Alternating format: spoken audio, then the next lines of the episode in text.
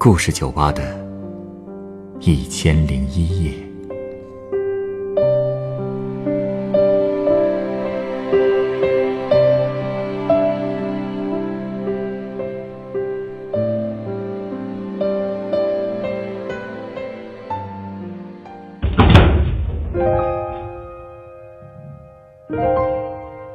欢迎光临故事酒吧。今天来到酒吧的这位客人，向我讲述了他刚刚结束的一段感情。这段网恋以浪漫开始，却以荒诞和无奈结束。这中间，到底发生了什么呢？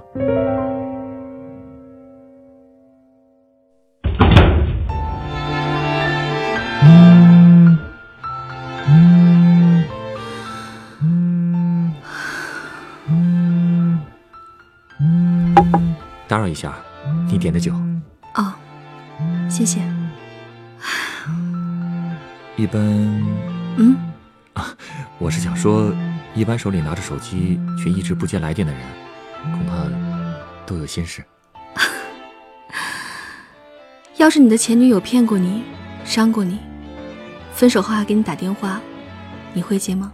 嗯，给你打电话的是你前男友？对。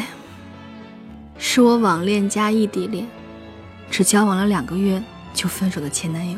啊？说出来你可能不信，虽然只有两个月，但我真的爱过他，真的曾经想和他好好组建一个家庭。你说他骗了你，难道他后来是因为劈腿？比劈腿还可怕。想说说吗？我和他是在网上认识的。去年有段时间，我特别想学好英语，所以我就在网上发了个求助帖，问有没有英语好的小哥哥或者小姐姐能教教我。后来他就回复我了，说他可以帮我，因为他曾经在国外待过。我一看留言，当然很高兴了。就和他互加了微信，然后在他监督下，每天都会学一点英语。在后来的交谈中，我知道了他的经历。他说他曾经在海上做船员，环游过世界，他还做过武警。我本来就对兵哥哥没有多大抵抗力，加上他的英语又说的特别好，所以慢慢的。我就对他有了好感，是你追的他？也不算吧，我觉得那个时候，我们对彼此都是有好感的。当时他在我心里就像是大神一样的存在，所以我就直接叫他大神了。而他呢，叫我丫头，你知道吗？这么宠溺的称呼，我真的没法抵抗。我懂，而且他真的很懂我。我曾经撒娇，让他给我写一封情书，而且必须要用笔写。他真的写了，每一字，每一句，我都看得心花怒放。他的字也很潇洒。收到信的当晚，我们就视频了。长得很帅。嗯，确切的说，是长得很有正义感，让人一看就觉得很可靠。而且接下来的日子，每天晚上他都会跟我视频。那段时间，我们几乎每天都在联系。我也奇怪，为什么每次我给他留言，他都会秒回？难道他不用工作吗？他说。没有什么事情比我更重要，这很会聊啊。是啊，后来他一直叫我媳妇儿了。那时候我觉得，他简直就是我心目中最完美的大神。从刚开始认识到他叫你媳妇儿，这中间没隔多久吧？是没隔多久，毕竟我们一共才交往了两个月。这进展这么快。听上去确实有点不靠谱啊。其实我还是挺清醒的，毕竟我都二十四了，考虑问题也是很现实的。他一直让我做他女朋友，但是他在郑州，隔得确实有点远，所以一开始我也没答应，就是每天跟他微信聊聊天就很开心了。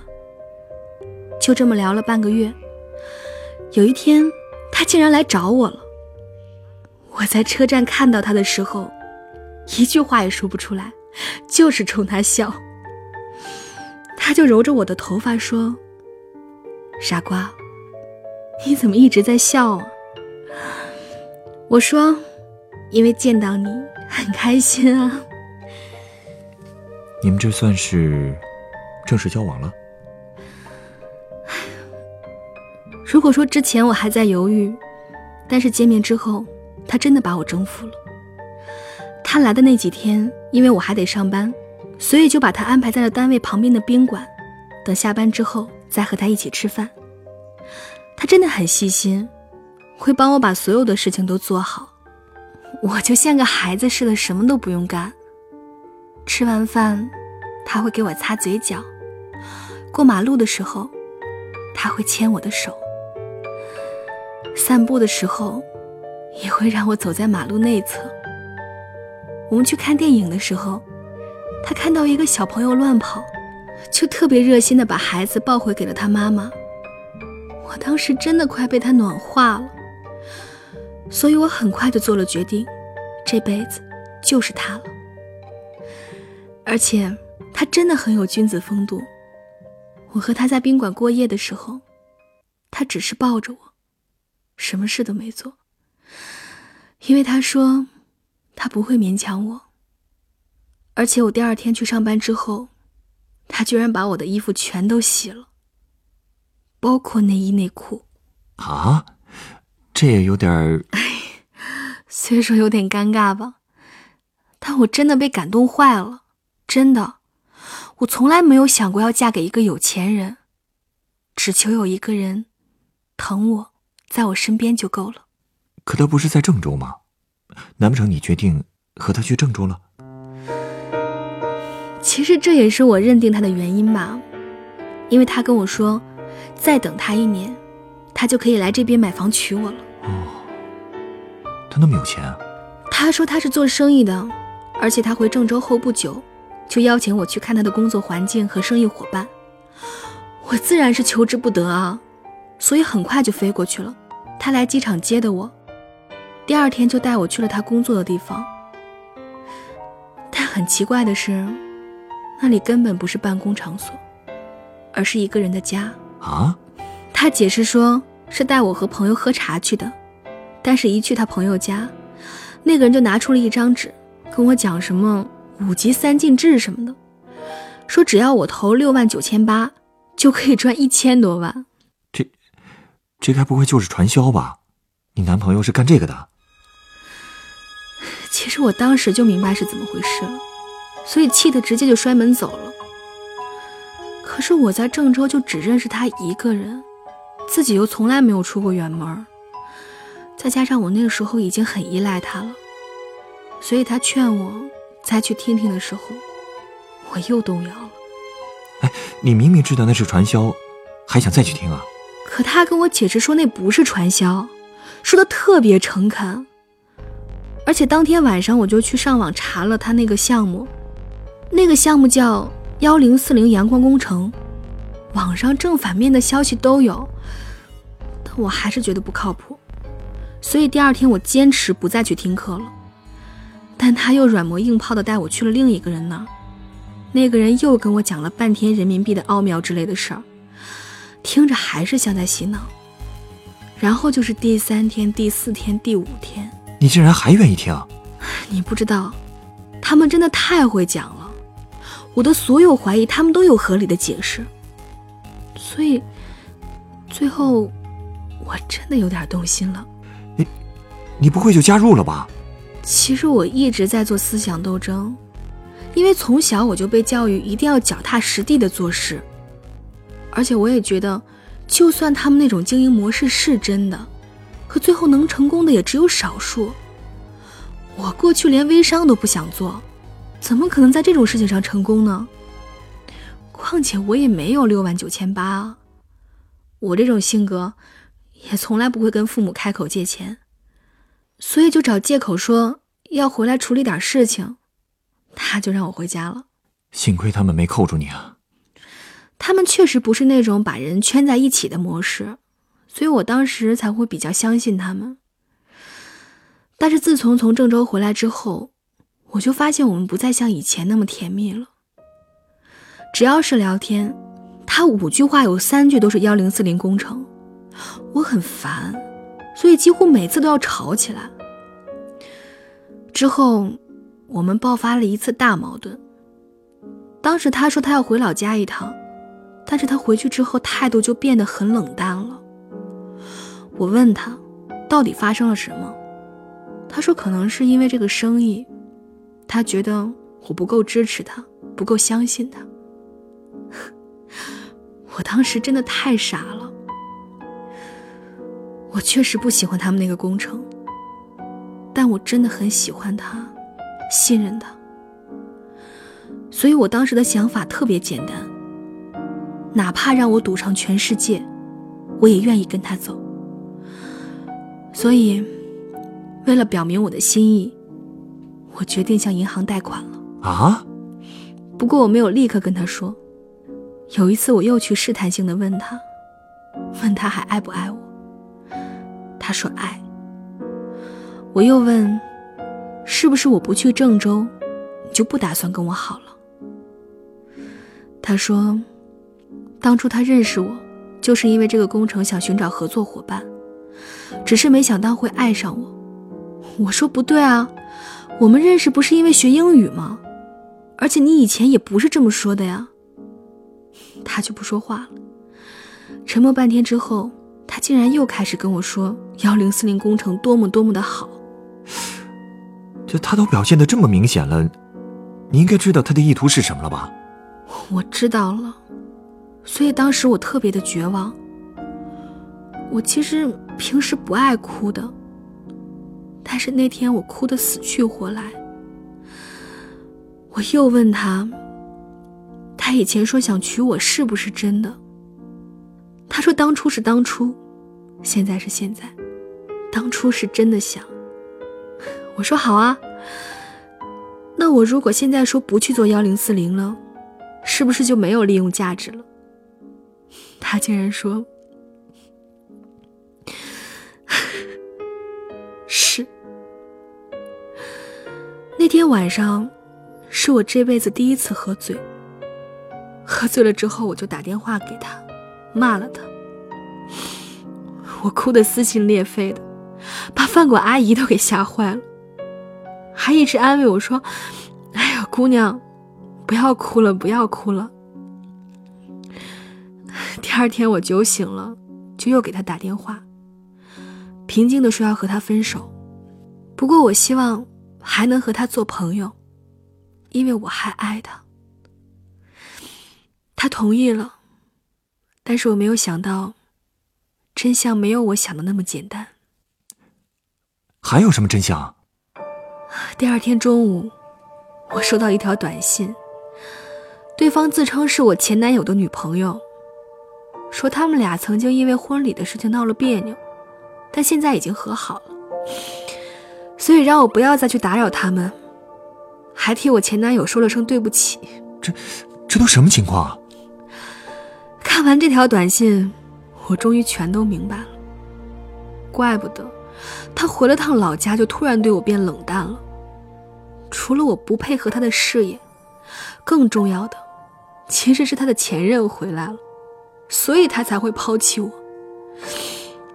我想打电话问他到底是不是这样，可他的电话一直都打不通。他从来没跟你提过这个前女友？提过啊。他说因为他们家出不起彩礼钱，所以前女友跑了。我还问过他，如果前任回来了，他会不会扔下我？他很坚决的说不会。他当然会这么说。说白了。他从来就没爱过我，你知道吗？比起他骗我做那个传销，我更不能容忍的就是这个。我也特别讨厌被他的前任这么羞辱。我在他眼里算什么？第三者吗？所以我一怒之下，又给那个女的打了一通电话。在电话里，我和她狠狠的骂了一通。我把我这辈子会说的脏话全都骂了出来。挂了电话，我气得浑身都在发抖，墙都被我抠出血来了。这么做，真的解气吗？其实并没有。我扇了自己一巴掌，觉得自己真的很没有用，被人欺负到这个地步，却只能骂几句没用的脏话。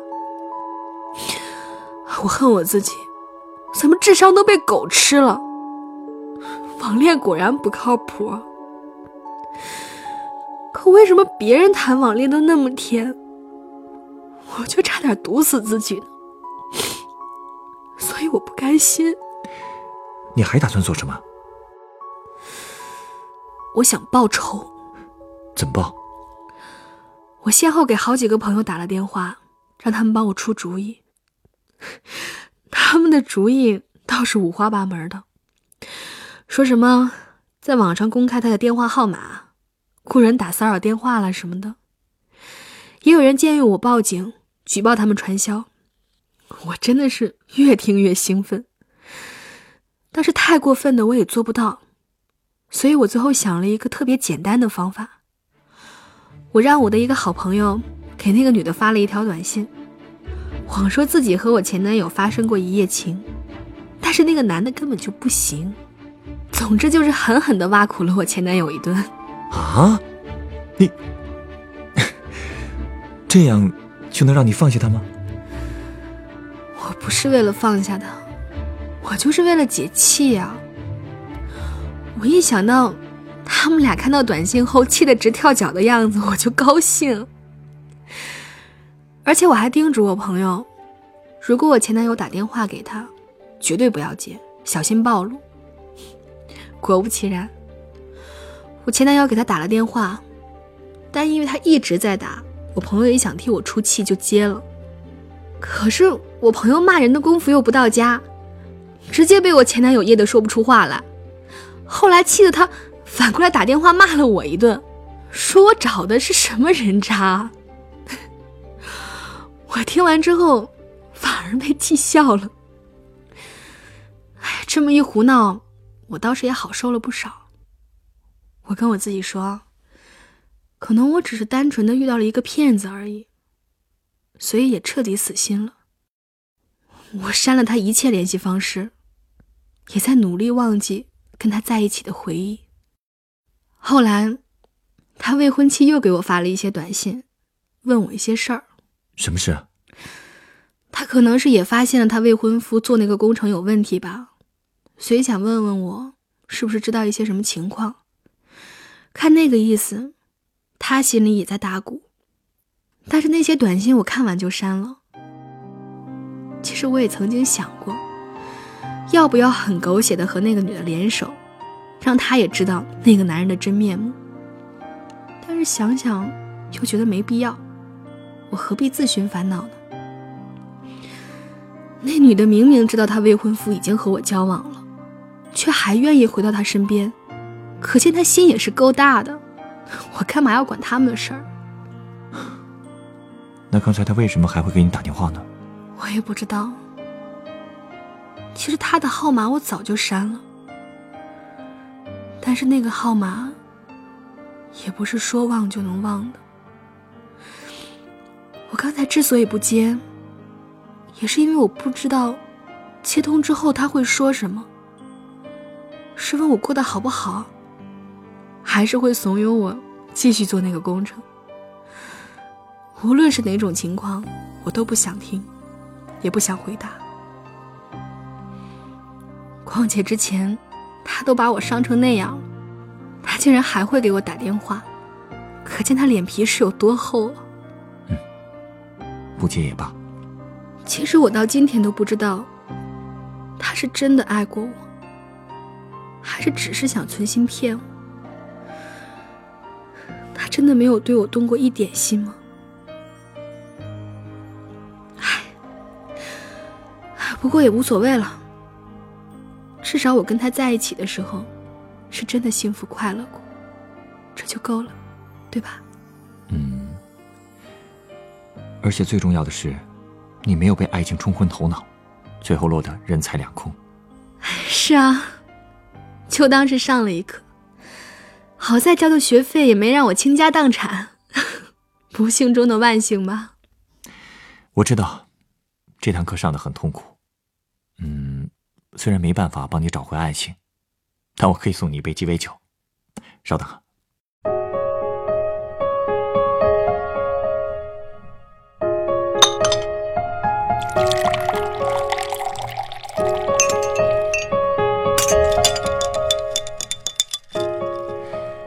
我想送你的这杯酒叫水母，不过呢，制作它需要一点小道具。喏，就是这两个。手机和。滴管儿，对啊，在沃特卡中先倒入蓝橙立交酒，然后用滴管滴入一点百利甜酒，再打开手机闪光灯，把杯子像这样轻轻的放在手机上。哇，好美啊！真的像是在深海中飘着一只水母，还真有想象力啊！很漂亮是吧？只不过。这样的景象只能维持一小会儿而已。去掉闪光灯，等百利甜酒消散在酒杯里，就什么都没了。而且，水母也是一种看起来很美，却在体内带毒的生物。你是在形容我的爱情吗？嗯。其实网恋、异地恋，并不是你爱情失败的根本原因，因为任何途径认识的人，都有可能心怀不轨。你有没有发现，自然界那些带毒的生物，往往都有着华丽的外表，这样才能吸引着猎物自投罗网。人也是一样，无论是恋爱还是投资，如果对方一上来就表现得拥有强大的吸引力，那么是否要靠近他，一定要三思而后行。